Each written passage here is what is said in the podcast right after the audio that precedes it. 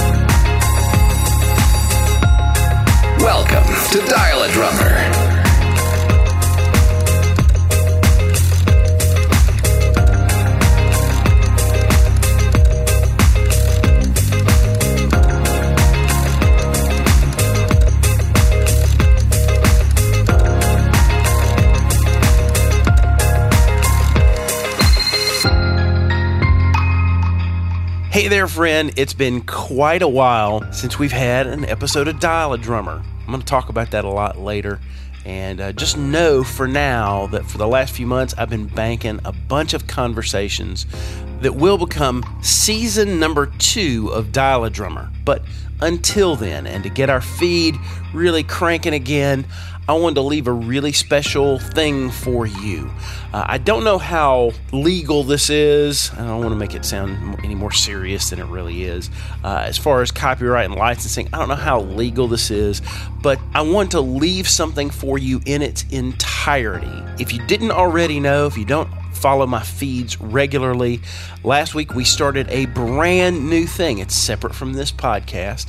A brand new thing on Amazon's new platform called AMP. It's like a live radio app, and uh, I have a brand new show that's on every Monday night at 8:30 p.m. called Drum Corner Radio. And on that show, each week we spotlight one particular drummer and talk about that drummer's body of recorded work. I play some of my favorite selections from that drummer, mostly deep cuts, not the obvious tunes that you would normally think of. And occasionally, like this very first episode, we're going to have guests on, either that particular drummer, if they're available, or someone who is really close to this drummer. And in this case, I got someone who for years was very, very close to this particular drummer. For episode one, my topic was Jeff Porcaro, probably my biggest influence when it comes to the studio drumming side of my career. Thought it would be a great place to start and a great place for uh, a lot of my students who are listening to this show. Let them hear some of my favorite tracks from someone I consider to be the consummate studio musician. Anyway, long story short, as long as I don't get a cease and desist, I'm going to let you, my Dial a Drummer family, hear in its entirety episode number one of Drum Corner Radio, just as it happened live last week on the AMP app. If you don't already have it, just in your iOS device, type in AMP in the App Store, go get that and follow me. I'm easy to find on the app. It's at Brian Stevens. You'll get a notification every time the show's going to go live on Monday nights. Tune in.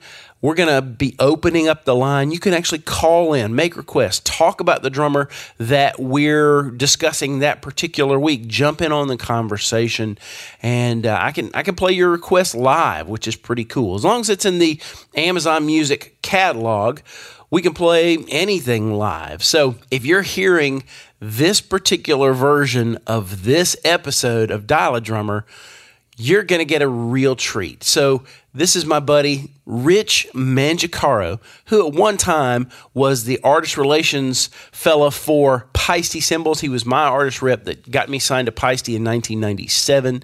And we're going to talk in this episode at great length about Jeff Porcaro, and we're going to listen to our favorite cuts from this amazing, amazing drummer. Enjoy this episode. Grab the app, follow me tune in live on Mondays at 8:30 and just know in about 2 weeks we're going to start up season 2. My special guest to kick off season 2 is none other than Carl Allen, one of the most prolific jazz drummers alive today. We had an incredible conversation. I'm looking forward to letting you hear it. But until that episode's out, please enjoy this surprise episode. We'll call it the last episode of season one of Dial a Drummer, the first episode of Drum Corner Radio on Amazon's new AMP app. I think I've sold it enough. Enjoy.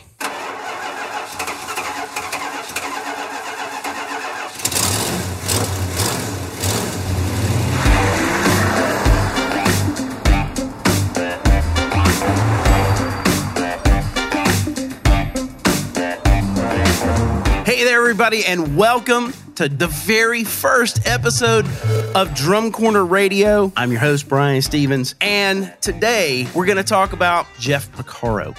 And the whole purpose of this show and the reason why we're starting this show here on AMP really started from working with some of my students. Uh, a couple of them I see right now that are listening here on Drum Corner Radio. Hey, Paul, how's it going? Uh, the thing that I've noticed with some of my students that are all under 30, I would name drummers and talk about drum parts and play things for them. And they really didn't know who some of these amazing drummers were that I grew up with and that you probably grew up with. And so I thought, what's a great way that I could begin to do something that my students can listen to, that friends can listen to, that you can listen to.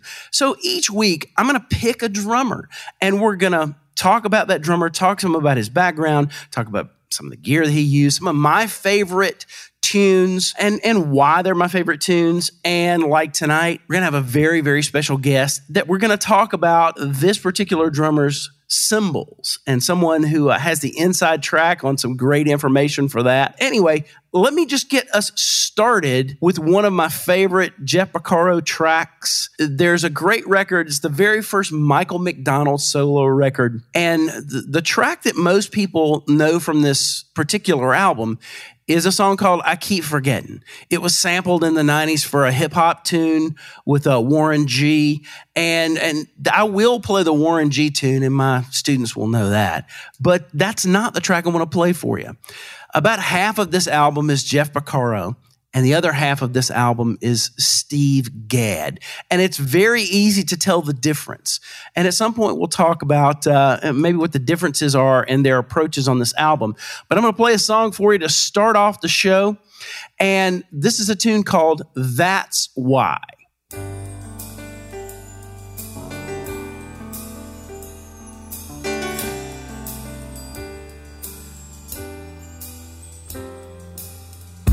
Look back, loneliness, you won't see me behind you. Head now, emptiness, no more leading the way. Go on, desperateness, I don't need you beside me no more.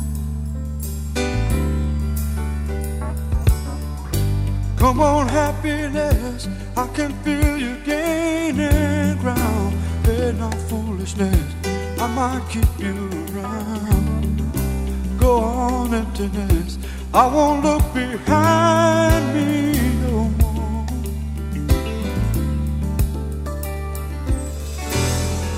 I don't rule you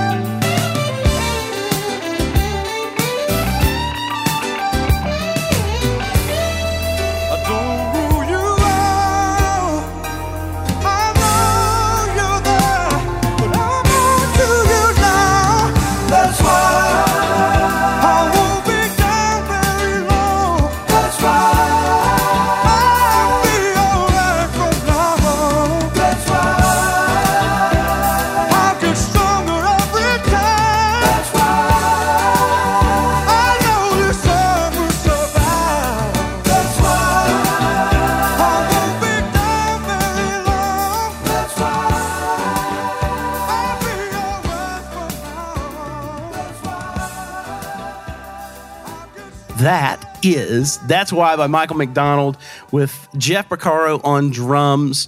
And, and as this is playing behind the scenes, I'm talking with my guest today. My guest today, let's go ahead and get Rich in here, is Rich Mangicaro. I've known Rich since uh, 96, 97. He's the reason why uh, I'm an artist endorser for Paiste. He's not the reason I started using Paiste. Jeff's the reason I started using Paiste. But the reason that uh, that I got the hookup with Paiste and have been with them ever since and have been so happy is uh, this man right here, Rich Mangicaro. Say hello to everybody, Rich. Hey, everybody. Nice to be with you. So there are a lot of things about having you on the show that make this super, super special. Not only were you around and involved in the scene at the time, you were integral to what was going on with artists and Paiste during that whole time. So I figured if I'm going to talk with anybody about Jeff's gear and about uh, Jeff's life and, and the, the stuff that he did as far as sessions, I'd be hard pressed to find someone that would know more than you. Well, that's nice. Yeah, we were we were very close, and we really is funny. We became close instantly. We had a bond that was uh, not just musical, but more familial. Both of our families are from a certain part of Italy, uh, very very small region in southern Italy, and we we kind of bonded over that. Yeah. And um, I was very close with his father as well, and uh, and his whole family. Really, still am. So when we met, we met in 1987 or 86 or 87, I think it was, and I knew him till he passed, and um, we just became tighter and tighter as time went on until we lost him so early. But out of all the artists I worked with, as you can imagine, Brian, out of all of the artists, I, and I worked with, you know, a lot of the greats. It always messed me up to know that to know that I was working with Jeff Porcaro because I'm a small town guy. you know, I'm from Syracuse, New York, and when I was growing up, all of my bands, we all listened to everything that he did. He was a huge influence on me. So when I was in that position and I, you know, had to compose myself and and deal with him, and he took advantage of that. He he he loved busting my chops about about being a small town guy, and but we were very we were very close. I was I feel very fortunate by the time you met him in 86, 87, he had already amassed a pretty huge amount of, of work. His discography was already huge at that point. Right. And he, he was already a Paiste endorsee, but by that time I joined the company. There was a guy before me that I replaced uh, that was with Yamaha um, for a long time after Paiste named Steve Edelson. Yep. And Steve was kind of the the the early uh, days of Paiste America because Paiste became incorporated in early 80s, like 81 or something. And I came in in 86 or so.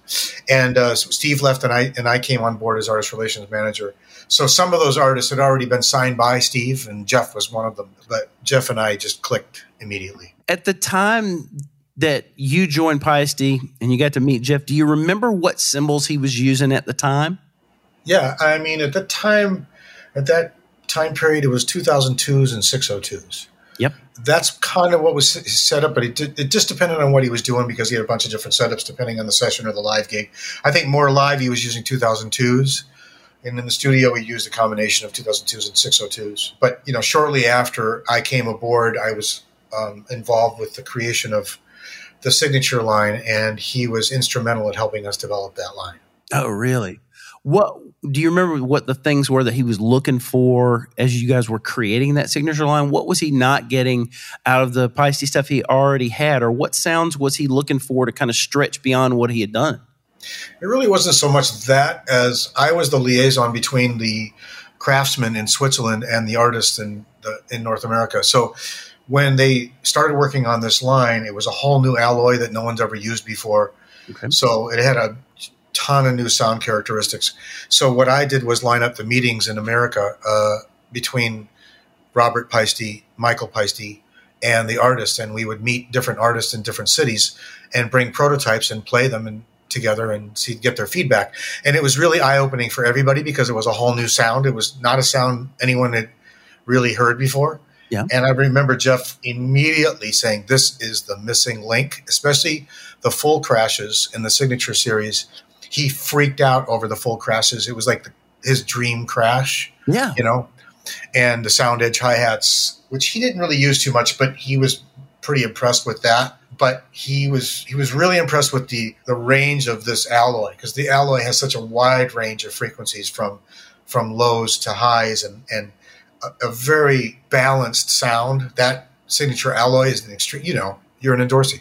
Oh, yeah, you know. So he was blown away with that. And immediately, he was like a fan immediately, and Full Crash became his cymbal. Yeah, and and I've got uh, I think I've got full crashes in 16, 17, 18, maybe a 19 hanging out too. Like they're amazing because they've got all that high end and that shimmer that you would expect out of any Paiste cymbal, but there's this lower kind of warmth to it that you might not get out of like a 2002 or even like a 602. You know, Right. there- there's something about it. There's a body to it that's just completely, completely different. That's true. Uh, the the 2002s were the very first hi hat I ever bought for myself when I was in college. My first year of college, I remember saving up because I remembered seeing a picture of Jeff playing some 2002s. I don't know if it was, it might have been a live picture, and I just it it just that particular logo is so iconic.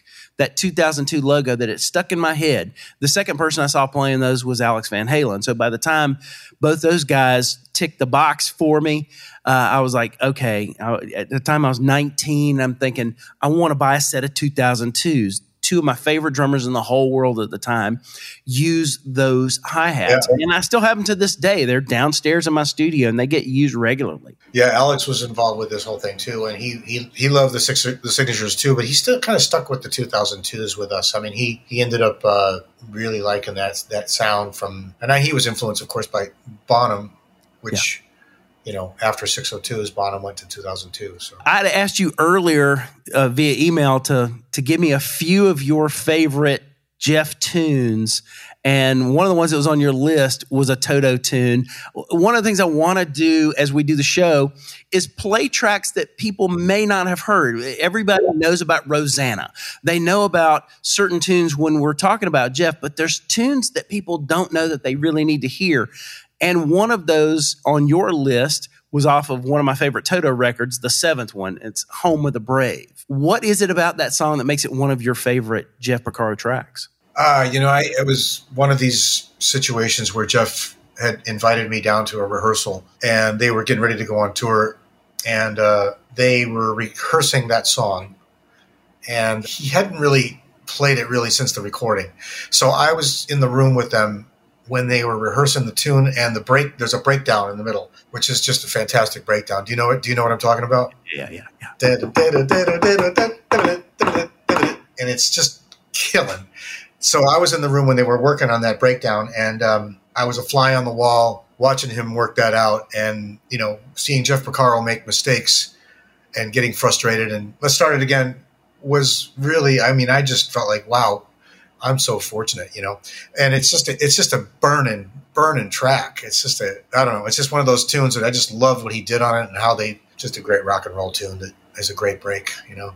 Well, I tell you what, let's let's let everybody hear that break. We're going to sit here for the next six minutes and forty seconds, and we're going to check out "Home of the Brave" by Toto from their album, the seventh one.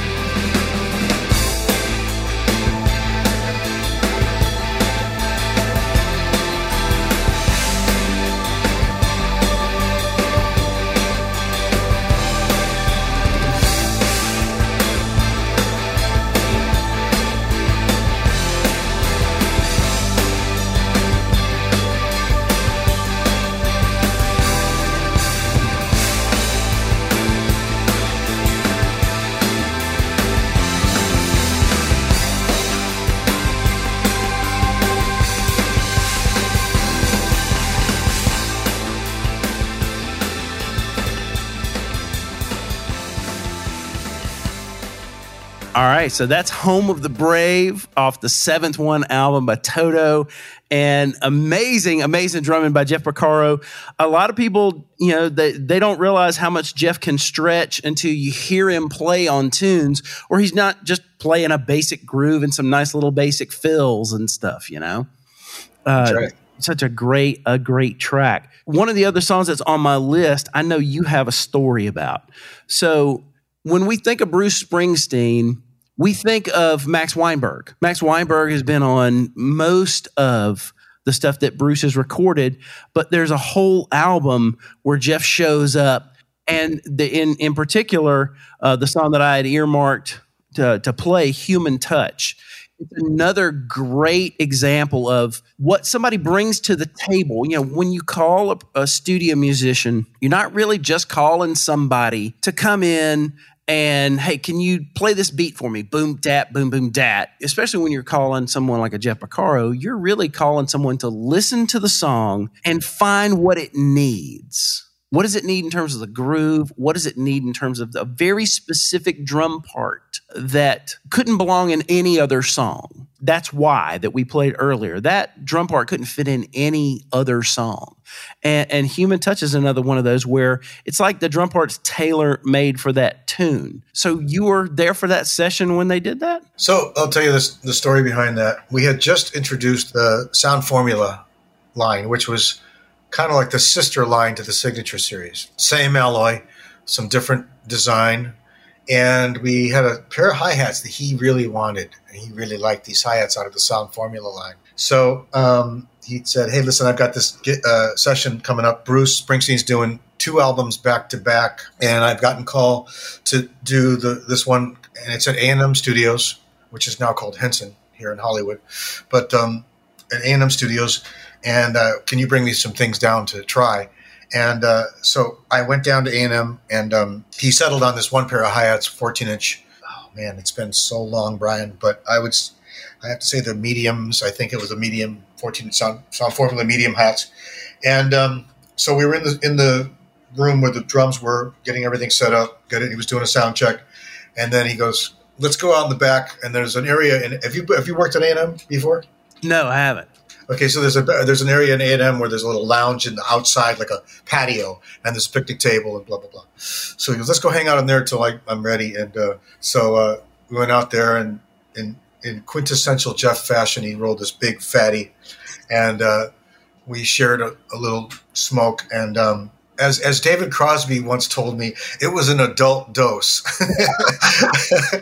so, uh, 'cause I, I had worked with David, and he had said that. I'll never forget that.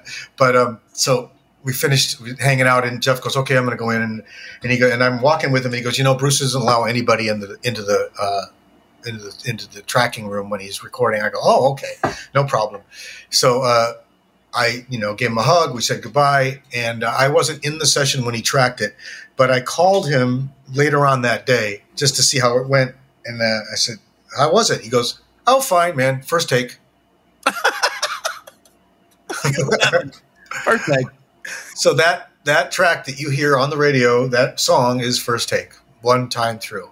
Goodness. So, like you said, when when Jeff, that's something that I don't think, and I've talked to, I've talked, we talked about this recently with with Jim Keltner on that tribute show that I was a guest on.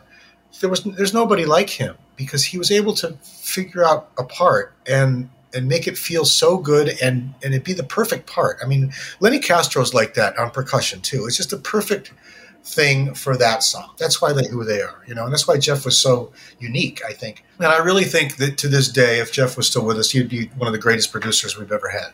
Oh yeah, no doubt. Yeah, he had a huge set of ears, and it, it's pretty evident that Jeff was one of the first people that I ever noticed turning up on. Uh, this was when I was a kid. We're talking middle school. Like he would be on albums. I just kept seeing this name, this drummer's name, and even before I knew I wanted to be a drummer, I just knew there was something about his playing that really caught my ear.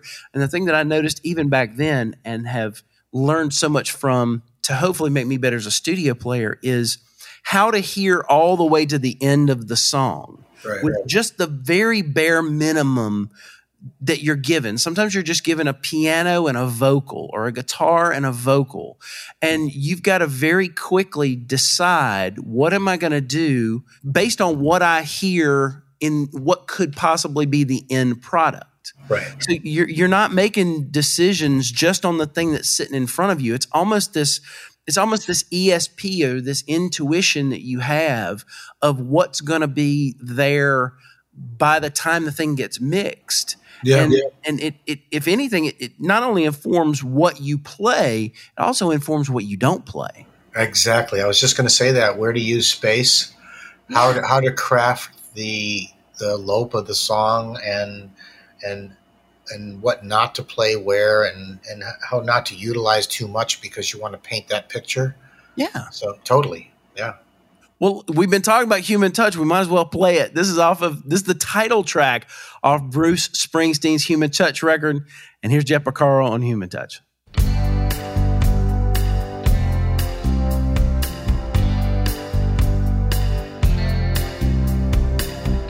You and me, we were the pretenders. We let it all slip away. In the end, what you don't surrender, well, the world just strips away. Girl, ain't no kindness in the face of strangers. We ain't gonna find no miracles here. Well, you can wait on your blessings, my darling. I got a deal for you right here.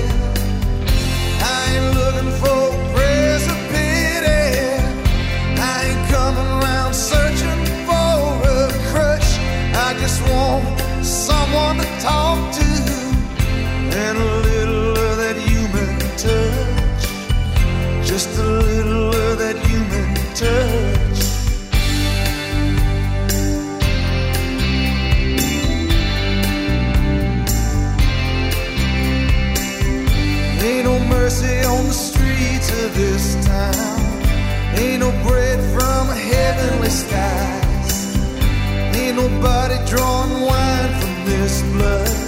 It's just you and me tonight. Tell me in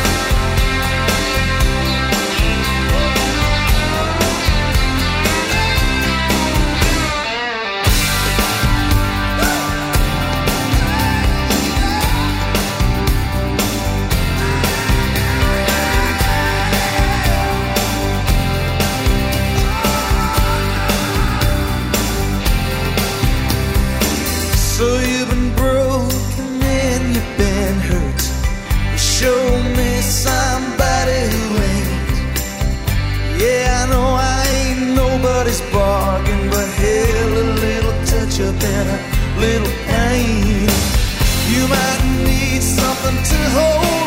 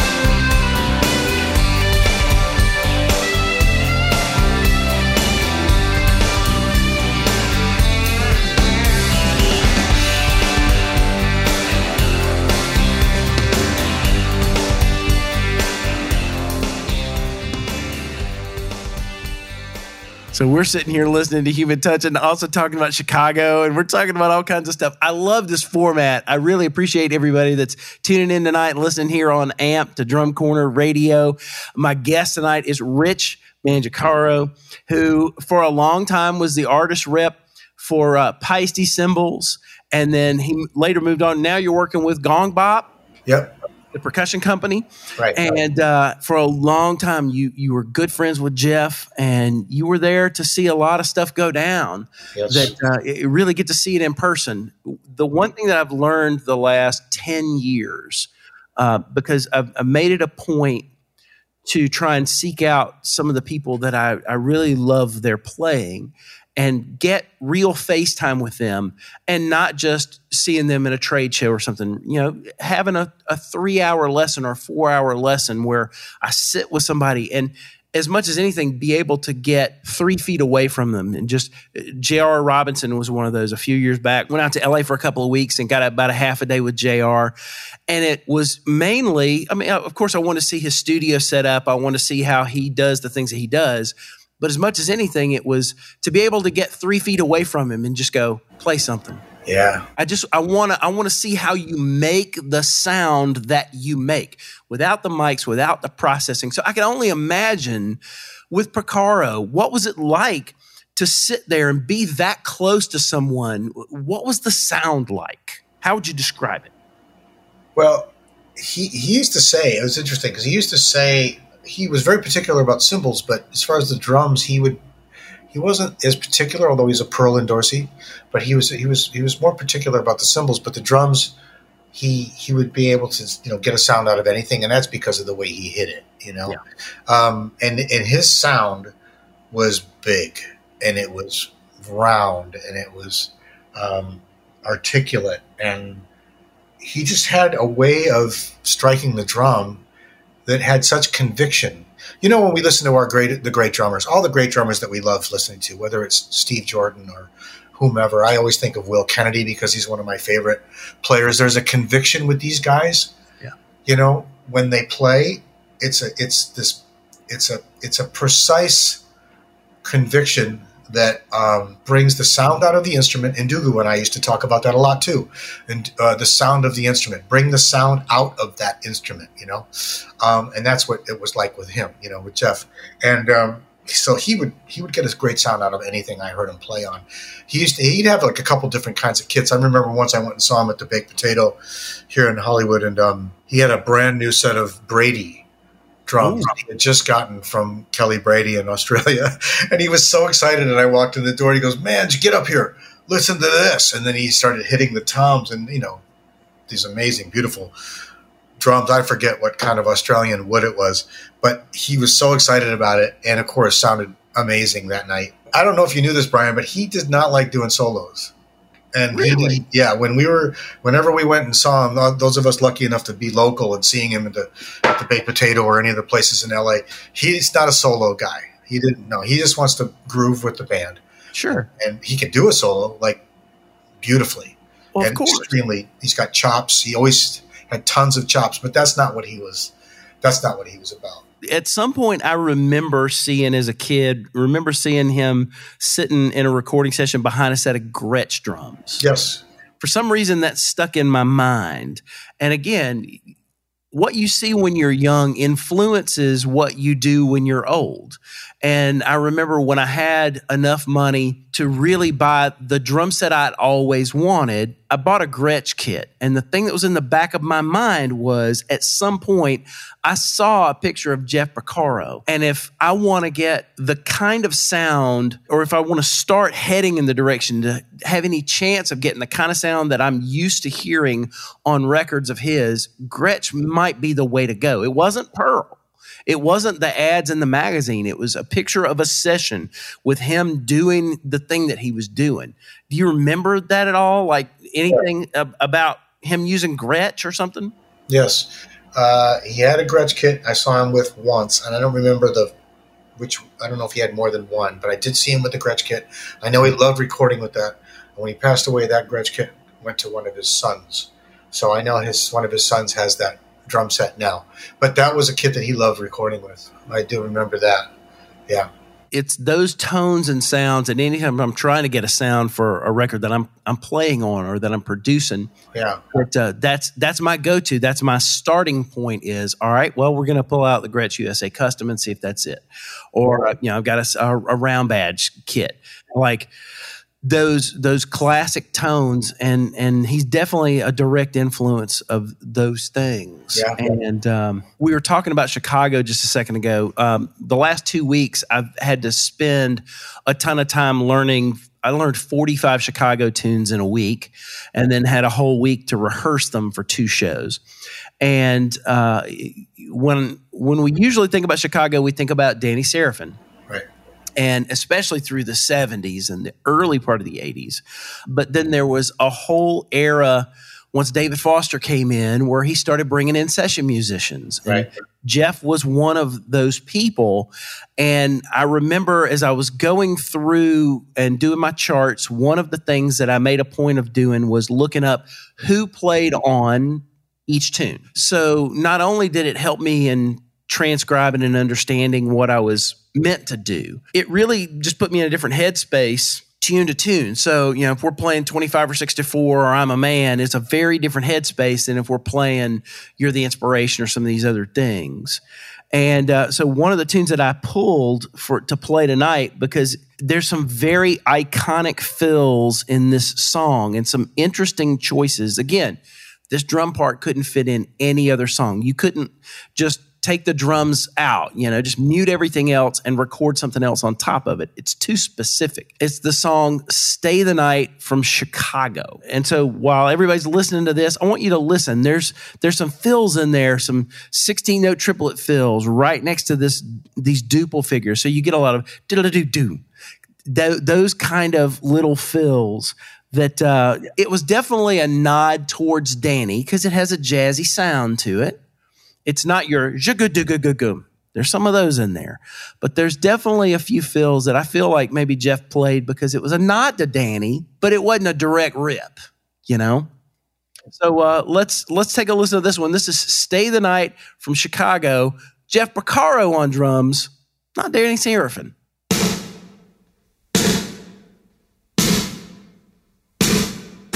I don't want you to misunderstand To say what's on my mind.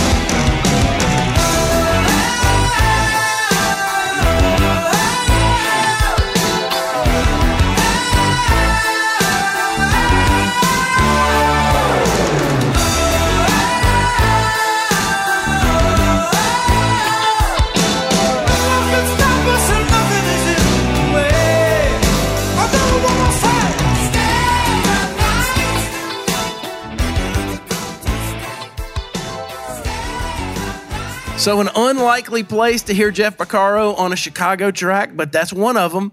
That's Stay the Night by Chicago. There's a great book. You can't see it because we're on radio, but I'm holding it up. There's a book called It's About Time by Robyn Flans. And in the back, she has a discography of tunes that Jeff played on, and it's 30 pages long. So, one of the things that I did when I started going through this book is I started compiling a, a Spotify playlist and just spending time. A lot of these were familiar. The songs I'm playing for you tonight were were very familiar songs. I'm going to play one that wasn't familiar at some point tonight. But for me, finally understanding what a studio musician does it was around the same time that I got my 2002 hi hats. Uh, I remember Paiste put out some kind of periodical. It looked like a newspaper. It was like the size of a newspaper, and they had a feature that was on Jeff, and they did a partial discography.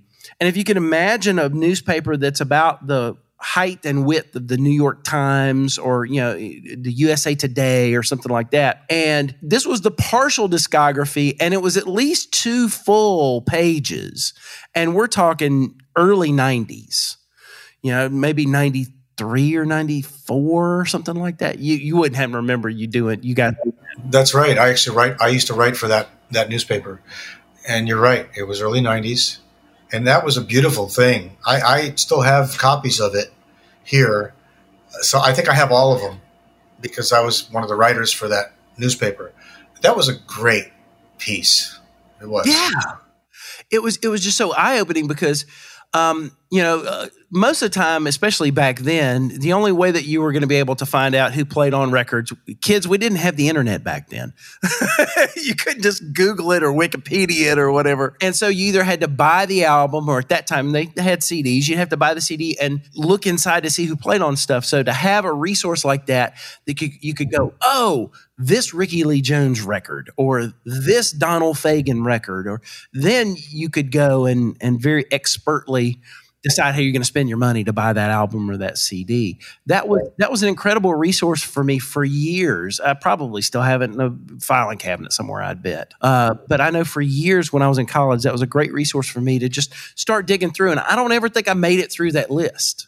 Right. There's too many tunes. So that's a to me that's a testament to the greatness of of of someone as a studio musician that and it was all over the map. I mean, my list that I have of tunes to play tonight, I'll just name a few folks off. You know, we've played a lot of different things, but uh, still on my list, it, Christopher Cross, Dan Fogelberg. I have to play this Dan Fogelberg in a tune in a second because my wife's listening and that's her favorite artist.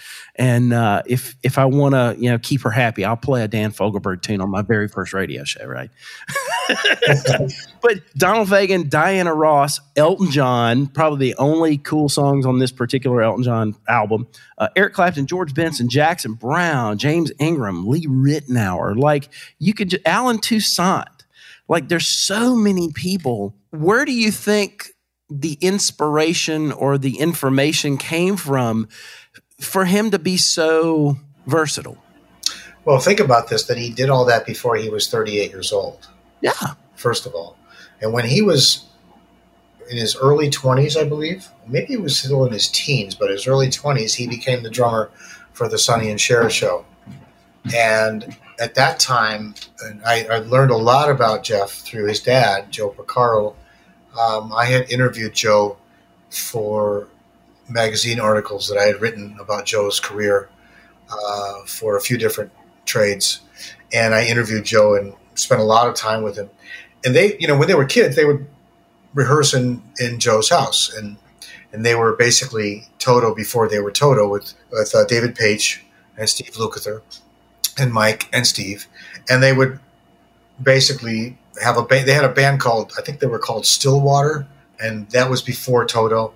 And then um, Boz Scaggs got wind of them and brought them on board at his band. And then they, after playing with Boz on that on some of Boz's very early things, uh, then they formed Toto. They wanted to have their own band, but they were already all session players before Toto even formed. But I think, and what Joe and I talked about, and what Joe told me is that Jeff always had an extreme natural ability to hear it. Um, his technique was natural.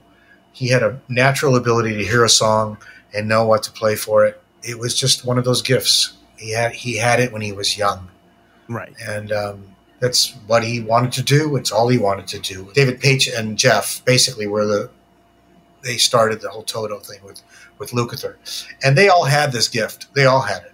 one of the the tunes that I've got on my list to play, and this is a very very deep cut, and it really speaks to to just versatility and probably the influence of of his dad. You know, Joe, the influence of Joe.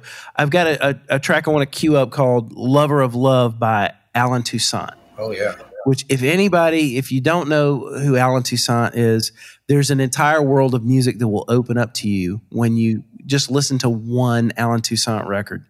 Uh, it will lead you down a rabbit hole that you will appreciate me for for a long time because there's a lot of great music. This particular tune, "Lover of Love," is Jeff on brushes. yeah. And when you when you think of uh, Jeff Porcaro, you think of halftime shuffles, you think of all these very iconic kinds of grooves, but brushes may not be something you think of. And this is a, a great example of uh, of Jeff playing brushes and being really sensitive to a song. And I feel like what I hear is I hear the influence of his dad through this entire track. So let's let's cue that up. This is "Lover of Love" by Allen Toussaint.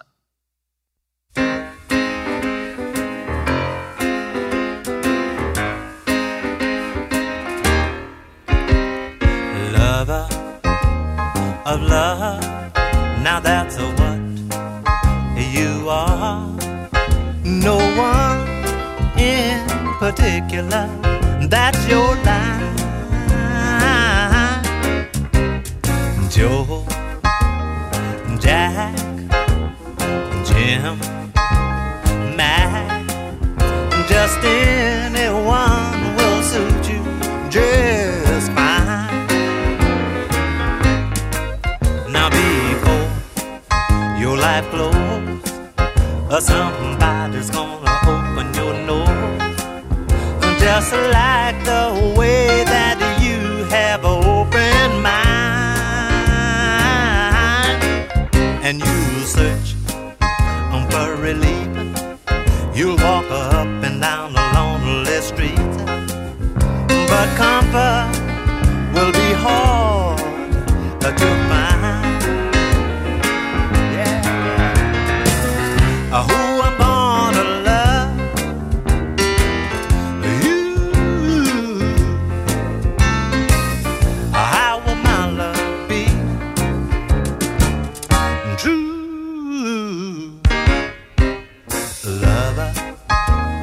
of love. Now that's a what you are. But I hope you come down from cloud nine. Meanwhile, I'll keep my fingers crossed. Not just hoping that you don't get lost. And come in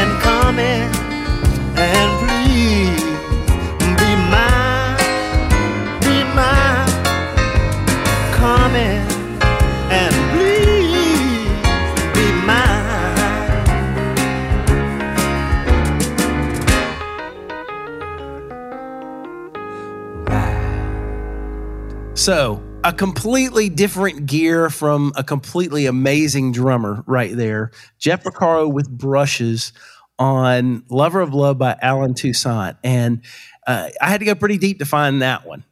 Pretty deep. That's a great track. I love that track. it's just it's just such a great feel, and you can definitely hear you can hear Joe Porcaro's influence. I think Absolutely. two things before we get out. Uh, the first thing I wanted to talk about was you've got a brand new CD out I do. called Dialogues. Tell me about your CD.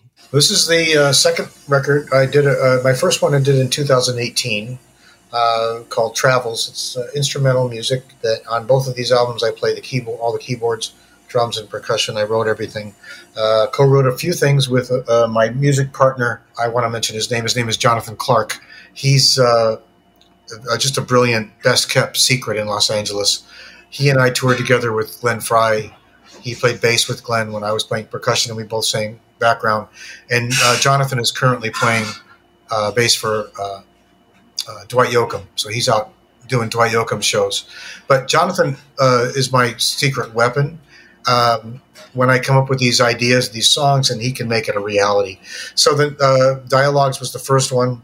The second one I just came out with about a month ago called Dialogues, and it's a collection of different things. It's a, it's a, a lot of it was inspired actually by kind of my emotional upheaval with uh, the pandemic. So some of it is a little more on the emotional dark side of things, Mhm. um, and uh, then there's some some funk pop tunes on this record too.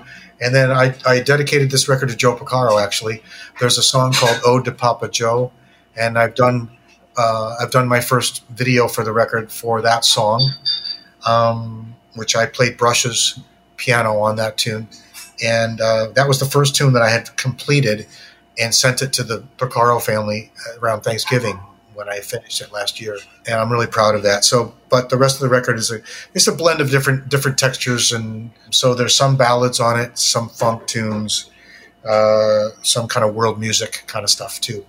I'm, really happy with it, and it's available. Both my records are available as CD uh, on Bandcamp, on my Bandcamp page, and then streaming in all the different platforms. So if they just do a search for Rich Mangicaro, they'll find it. Yep. They'll find it. It's it's pretty easy to run across. Yeah. Cool. Awesome. Well, I really appreciate you ta- you taking the time to hang out with me and talk about the stuff and geek out Oh, in oh. between the songs. We've geeked out as much in be- you know while songs were playing as we did in between the songs. So I Yeah. really appreciate your time. It's great to see you. It's been a long time, and uh, I'm really happy you asked me to do this, Brian. It's uh, I'm, I'm glad to be back in touch. Yeah, definitely. We will. Uh, we will be keeping in touch after this conversation, man. I've, I've had so much fun, and I want you to tell me, Rich, calling Elvis. That was one of the tunes that you listen to your top three. What is it about calling Elvis that you love so much? Well, the, groove that Jeff plays on this song, especially in the outro, uh, Meshuggah feel. Um, I remember when he when he talked about this. He actually talked about this groove in clinics with very few clinics that he did because Jeff didn't do very many clinics, but he talked about this and demonstrated it. A matter of fact, you know that classic video that's out of Jeff. It's an instructional video. I think there's like one. Alex video. Yeah, I have Yeah. it on. I have. I have two copies. I have an opened VHS copy and a completely sealed VHS copy. I loved it so much. Right on. Well, that was with Mike Porcaro and with David Garfield, Oh, okay. right? And they did that as a trio. And Jeff demonstrates this feel on Calling Elvis. And that's just always been one of my favorite things he ever did. And uh, Jim Keltner and I talked about how great that is, that fantastic approach to that tune. To me, it's one of the coolest thing he had done. Uh, I just, I just love what he did for that, for that song and for that band. Well, man, let's fire this thing up. From the Dire Straits album, On Every Street, featuring Jeff Porcaro on drums, this is Calling Elvis.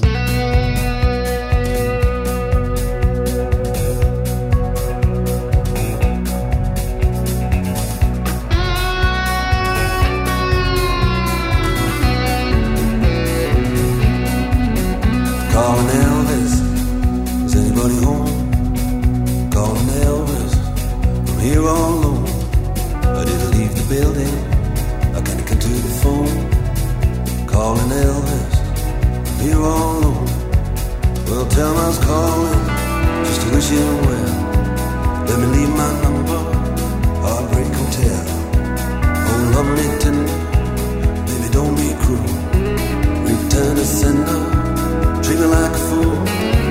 Calling Elvis.